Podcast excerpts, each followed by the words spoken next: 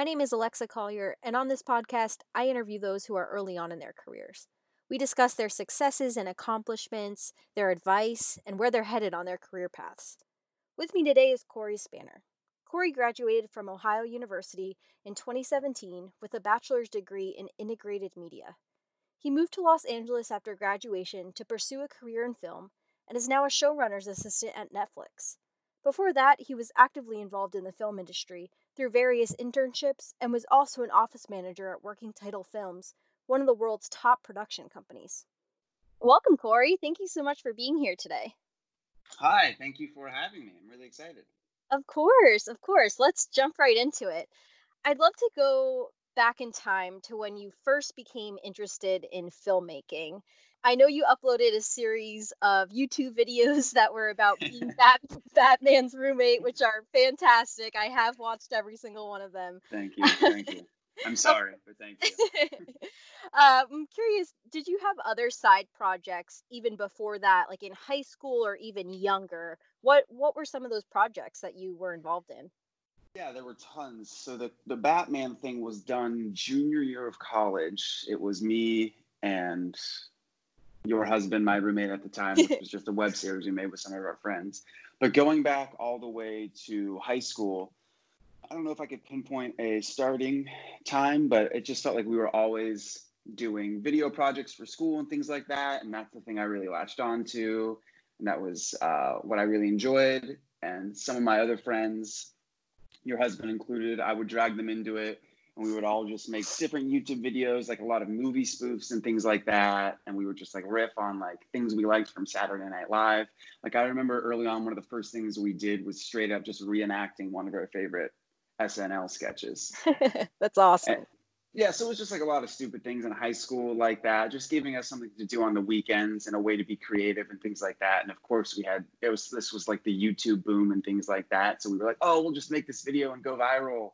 And we'll be super rich and famous, and we won't have to do anything for the rest of our lives. Um, but it was mostly just silly stuff. But it was fun. We did a lot of I might regret saying this, but I had a channel where we would review and play a certain action figure game that we were all really into. Um, I, I, haven't seen that one yet. I'll have to look it up after this. Uh, you won't find it because I took it down sometime in college. Nice. Um, but yeah, it started off pretty early on. I don't remember what exactly was, but I remember looking at Ohio University, in my college, and seeing that they offered classes in that, and being like, "Wow, this is a thing that like people do." And it was in high school that I kind of became conscious of that. Nice. And I, I do want to learn more about your degree, but first, quick question: Were you more behind the camera or in front of it when you were making videos with your friends in, in high school? It was definitely both mm. because mm-hmm. there was just a few of us. We really didn't have many many friends, so we all kind of had to play every role. But mm-hmm. I definitely did both, and then I was mostly the one that like did all the editing and the posts and things like that, and directed a lot. Just telling my friends and Nathan, go stand over here and do this, and then I would act when I had to, things like that. It was sort of a little bit of everything, just because we didn't really know any better. Yeah, that that makes sense. I was just curious. Switching the conversation to your college experience, and I know you have a degree in integrated media. I'd love to hear more what you can do with an integrated media degree and what opportunities has it already led you to? So, integrated media was sort of a jack of all trades degree within the media school at Ohio University. I wasn't in the film school and I went into college not totally sure what I wanted to do. I like like I said, I kind of wanted to do all of it like I had in high school. I had just been behind the camera and in front of it and doing this and doing that. So integrated media was like sort of pick and choose what classes you want. So I could go take a video production class over here. I could take a special effects class right here. I could also take this writing class or this script analysis class. Um, as for what I can do with that degree, it's it's a little weird. It's sort of like an arts degree in that no one's really going to put out a listing for someone with an integrated media degree for me, it was more about, and a lot of people who have similar degrees, it's more about helping you decide which path you want to take and helping you hone those skills. And also showing you what skills you didn't have and what paths you didn't want to take. Because those first two years of college for me, I kind of just took everything I could just to see what stuck. And I always knew in the back of my mind that writing was going to be the big thing for me. And then I mm-hmm. took those editing classes, I took those special effects classes, and I did terribly. I was so bad that I could not wrap my brain around just like sitting at a computer and doing all this for hours and like having a product. Like I remember one of my earliest assignments was to make a ball bounce, and I struggled with that, like digitally make a ball bounce. But with integrated media, it slowly just like whittled down what I wanted, and then I told my advisor like, "Hey, I'm not really good at any of this video production stuff." The last two years of college, I went to my advisor and I was like, ah, "This isn't really sticking with me. I don't really if I know if I can do this. I really want to get more into writing." So I picked up a corollary in English and ended up taking ten or so English classes uh, my last two years of college that also counted toward my integrated media degree. And those ended up being the most valuable classes that I took in college. I learned so much, not only about writing, but about myself and what I wanted to do and about the stories I wanted to tell and things like that. So by the time I graduated, I had a pretty solid grasp on what I wanted to do, and that was to write, particularly for movies, which is why I'm out here right now, as well as various other forms that I had, like nonfiction and things like that, which I had enjoyed in college to go back to the original question of what you can do with an integrated media degree, it's sort of just not only about honing your skills and finding what you want to do, but my college had a ton of opportunities to make connections, to go out in the field and do work.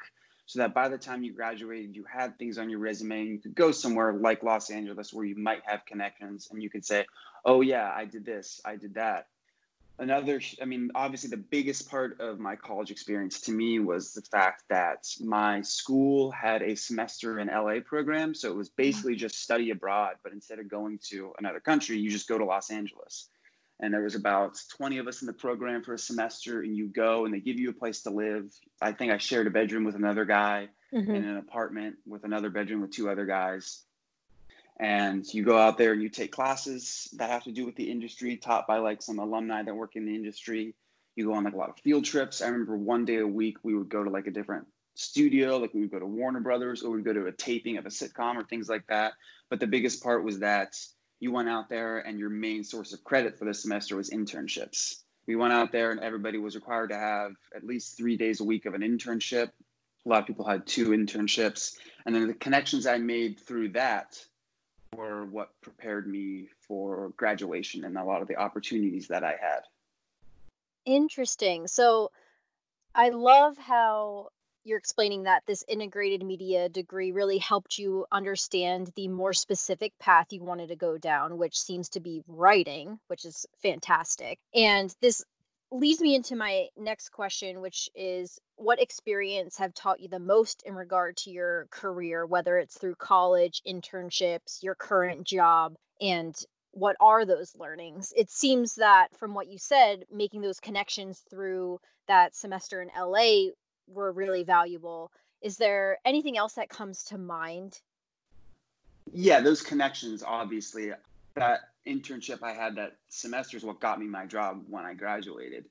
But there's so many things I learned on a like a day by day job skill kind of way from that first internship that fall.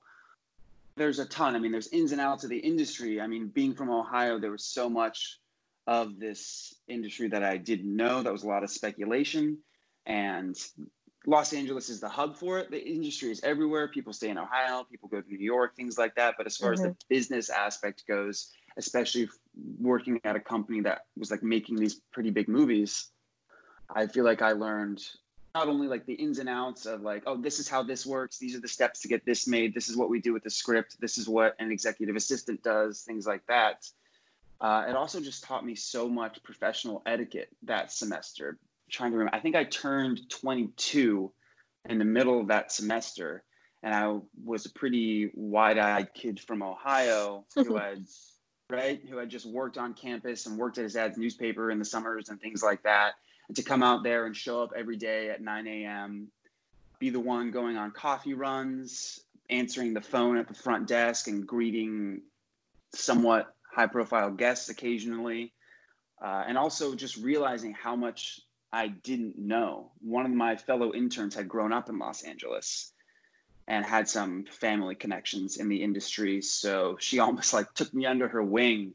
I remember on our first lunch run together, and she was just like showing me all these different spots and telling me all this different info she had from these other internships she had. And by the time that four months was over, my mindset was completely changed. I had a new view on what the industry was as opposed to what I thought it was. I feel like I knew the path I could take.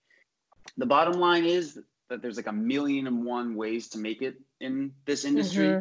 So you just kind of have to jump on the opportunities you get. And I feel like, oh, this is an opportunity I can jump onto because I get it, I experienced it. I've already made a little bit of progress, you know. And having that from college was, I mean, I can't even describe how valuable it was. I can't imagine where I would be without that program.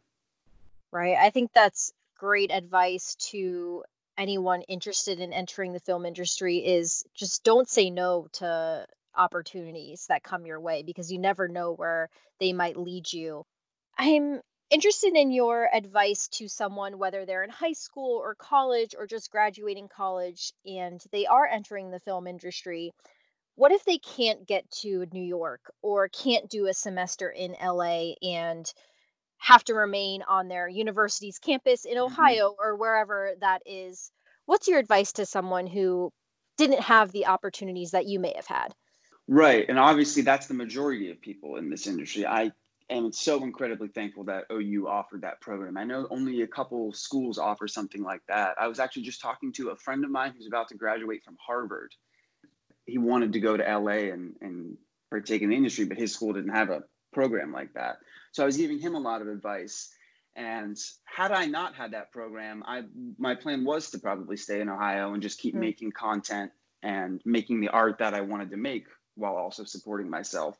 So advice to people like that and to anyone wanting to get into it it's just that you have to go down every path you can take and some for some people that's just making as much content as they can. It's it's getting a, a job that you may not be too thrilled about that pays the bills but also allows you to support yourself so that you can make a movie on the nights and weekends you know? It's very much an industry where what you put into it is what you get out. I believe that wholeheartedly in everything in life. Like i have friends who don't like their jobs. They sit around all night, and then something comes up at work, and they get asked to do something. They say, "No, I'm not too interested in that." And then the person who did do that is the one that gets the promotion. It's that you have to remember that everybody starts really, really small. No job can be too small. At the same time, it's like I said earlier, so many different ways to make it into this industry. And my number one advice for somebody like that would probably be, and there's probably going to be people who disagree with me. This mm-hmm. is how I view it. It's that you have to decide what you want to do. And it's also, you have to decide which mountain you want to climb. Because if you go for the whole mountain range, you'll have indecision on which peak to go towards, you know? Like if you like if I were to say, oh, I want to write, but I could also edit, but I could also script coordinate and things like that. I myself would feel too strung out. I would try to take this job opportunity, but then I might have second thoughts and take this one. But now that I know, it's like, all right, I want to be a writer. Here's what I'm going to do. Here's the path I'm going to go down. And those steps for you are going to be different depending on your environment. There's an alternate version of Corey that stayed in Ohio and was just making content. And that Corey's goal would have been to make a movie. It wouldn't be to get this job, work in this line, eke my way in here, get this person to read this script. It would have been like, all right, I'm going to get this nine to five job. I'm going to make this movie. That's the goal. I love how you gave that advice because I think that applies to any industry, really, but specifically for the film industry, like you were saying earlier, there are so many paths writing, acting, production, mm-hmm. directing, and I'm sure many others that I'm not even aware of. First thing to do is to find that path that you do want to go on that doesn't mean that's your path for the rest of your life, but at least right. have a starting path so then you can then narrow almost your opportunities or okay, I'm going to concentrate on building out my YouTube because I know I want to yes. produce content or yeah, that's that's great advice. Eh, you're going to learn so much from your failures. Like I talked about like I just did so poorly in college at the things that I thought I was going to want to do and it wasn't until I took those writing courses, like the nonfiction classes that I took specifically, that I was like, oh, this is kind of what I'm going to do. How can I use this the situation I'm in to get myself to the point where I want to be? And another huge benefit of this industry is that any industry you're in, you're constantly comparing yourself to your peers. Oh, this person just did this. What the heck am I doing? In a creative industry like this, you can always fall back on your own art. So no matter where you are, no matter what you're doing, you can still create things, you know, and at the end of the day, that's hopefully what you want to do. That's why you're doing it. You know, you might not be making millions of dollars doing it, but you still put pen to paper that day, things like that.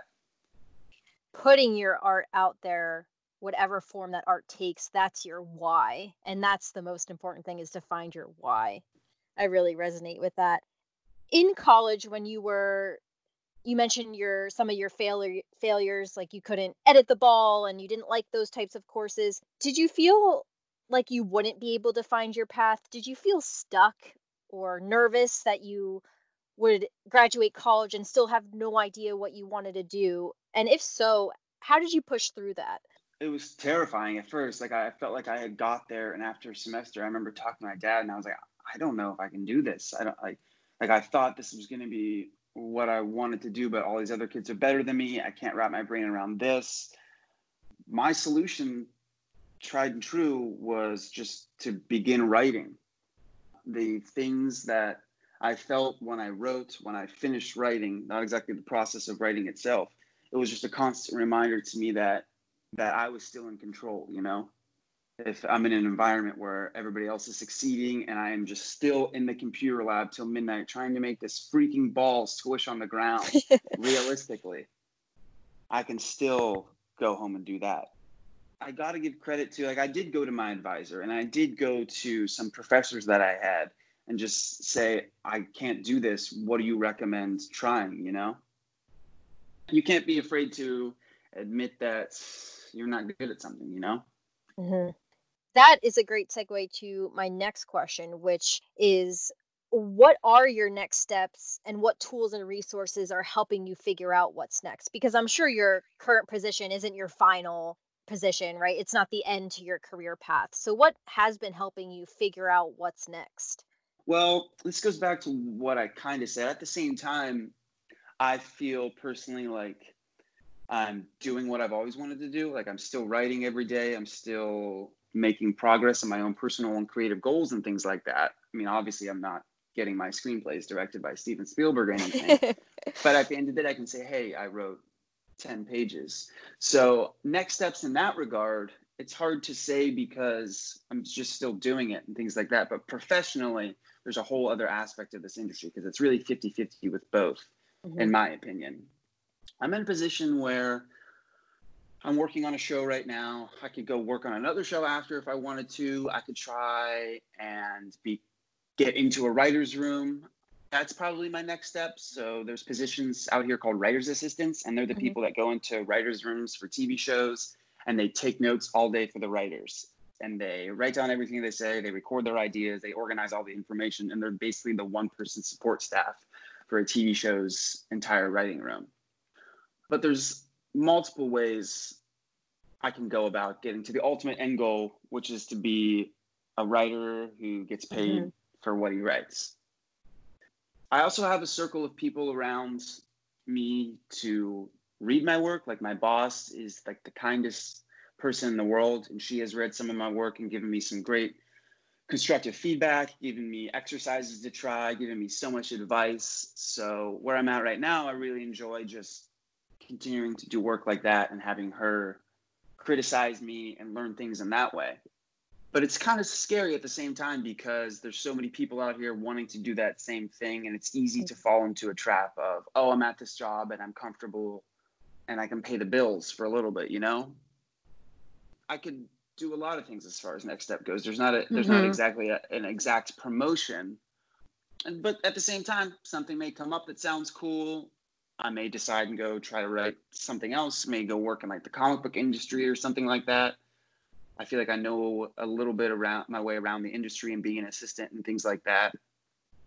I just try not to pinpoint too much of a path. I hope that's not mm-hmm. counterproductive mm-hmm. to what I've said earlier, but I think that sometimes we set a path in our mind like, oh, I'm going to do this, and then this is going to make me do this, and then I'm going to get to do this. But I think mm-hmm.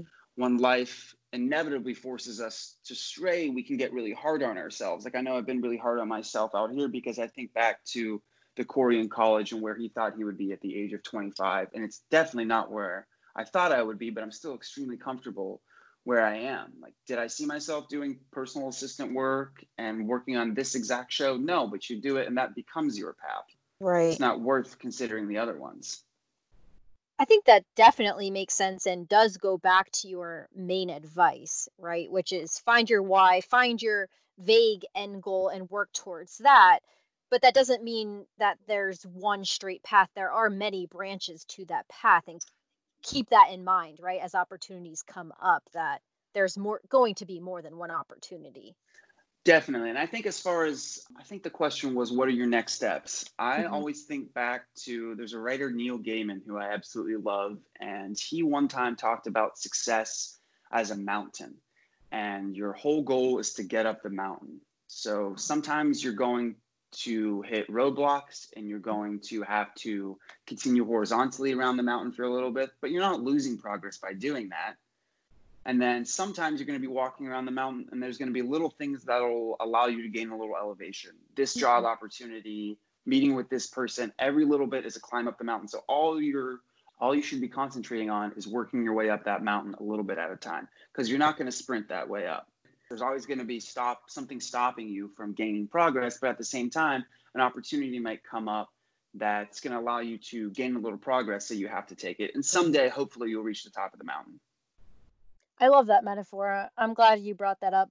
I find myself sometimes, like you were saying, too focused on what I think my next step is. And perhaps that makes me a little blinded to other opportunities that might come up. I might not even notice them because I'm so focused on that one single mountain peak just sprinting up the mountain but right. what about what about this side path right that could be 10 times faster or more interesting it's kind of a bummer too because and I'm sure you feel this as well, and a lot of people our age, we get so it's so easy to compare ourselves to each other now, especially with social media and all those things that we spend so much of our brain power, which we which we only have a limited amount each day. We spend so much of it thinking like, oh, I could be doing this right now instead of doing what I'm enjoying. Like sometimes I'll sit there and like I'll sit down to read a book or I'll sit down to play a video game and I'm like, oh, I, I could be writing something right now. I could be making mm-hmm. content because there's other people my age who are out there doing it too. But at the same time, you got to reward yourself. If you're on that path, you're already doing something right. You know, it doesn't have to happen right this second. Enjoy the mountain, enjoy the view from the mountain, you know? Yes, I love that. I think that's beautiful. I want to switch topics a little bit here and hear about your perhaps top three best practices for balancing work and life. I'm really interested in what you're going to see, what your answer will be to this question because I'm sure in the film industry you've had very long working days. I can only imagine. Um, so would would love to hear how you balance work and life and walking up the mountain, but also enjoying the view.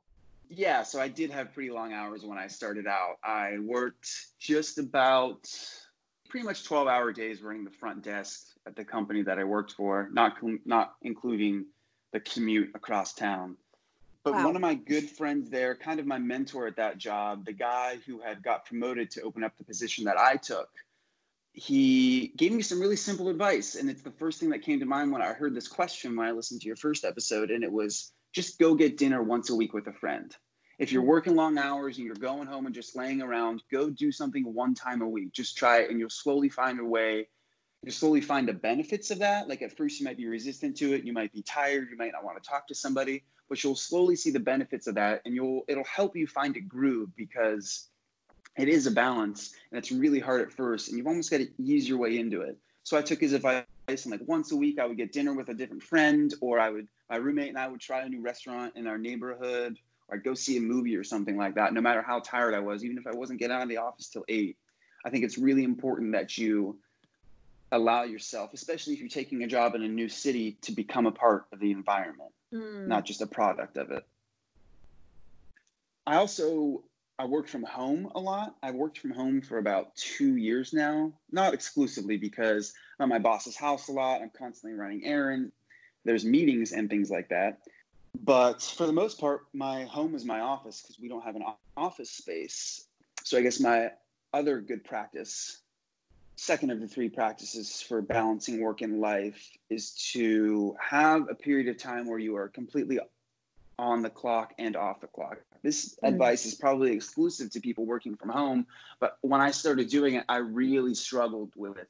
Being like, oh, I could wake up and just like play video games and check my email for a couple hours, and if something comes up, I could stop playing, and I could just like watch TV and have my laptop here next to me, and I just totally spiraled out of control. It was really hard, and then I, eventually I just made it a rule. I was like, all right, no video games until five o'clock. Mm. No watching a movie nothing like that until five o'clock. There's things I allow myself to do during the day, like, yeah, I can sit outside and read for an hour or work on a puzzle. But for me personally, I really value my nights and weekends more because of that, which inherently sounds crappy. And you and I could probably talk for a while about how society forces us to hate ourselves from nine to five, five days a week. But if you do have to do that, which a lot of us do, I think it's it's really important, at least for me, to set boundaries when working from home. Like, all right, I'm going to be sitting at this desk or being productive from nine to five. I'll let myself go for a walk around lunchtime. But as soon as five o'clock hits, I'm allowed to have fun. And it also mm-hmm. helps because I spend a lot of time at my desk in my free time too, whether playing video games or writing. So it kind of helps to be in work mode versus play mode in the same space, you know? Yeah, you and I are definitely in the same position right now as I'm sure a lot of others are in our current state of our world. So I think that's, that's true. Yeah. Yeah, that's great advice. And I've also struggled with that at first, working from home as opposed in the office, because I would think, yes, it's five o'clock, but uh, there's still a ton of things on my to do list. Why wouldn't I just crank them out right now? Right. Well, no, I need to stop. I need to live my life and I can continue those that to do list tomorrow.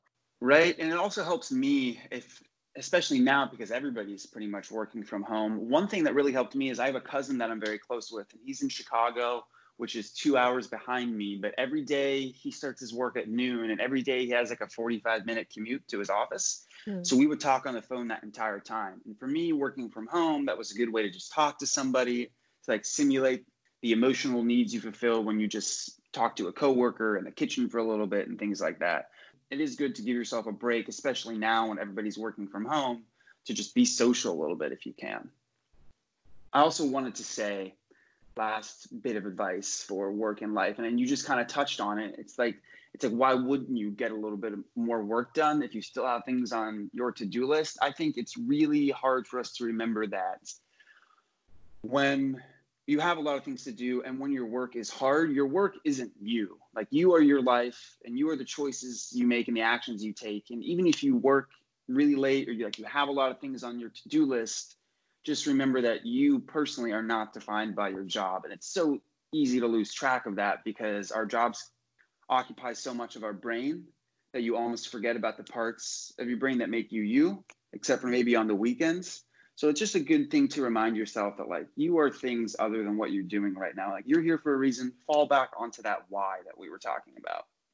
I find that fascinating and appreciate that advice myself because like you're saying your job takes up so much of your life, right? Sometimes I talk to my coworkers more than I talk to Nathan just because of the hours I work in a week.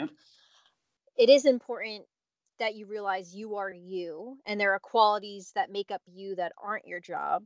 And it's also okay to know that your job is a big part of your life, but balance that separation I think is really important and difficult to do.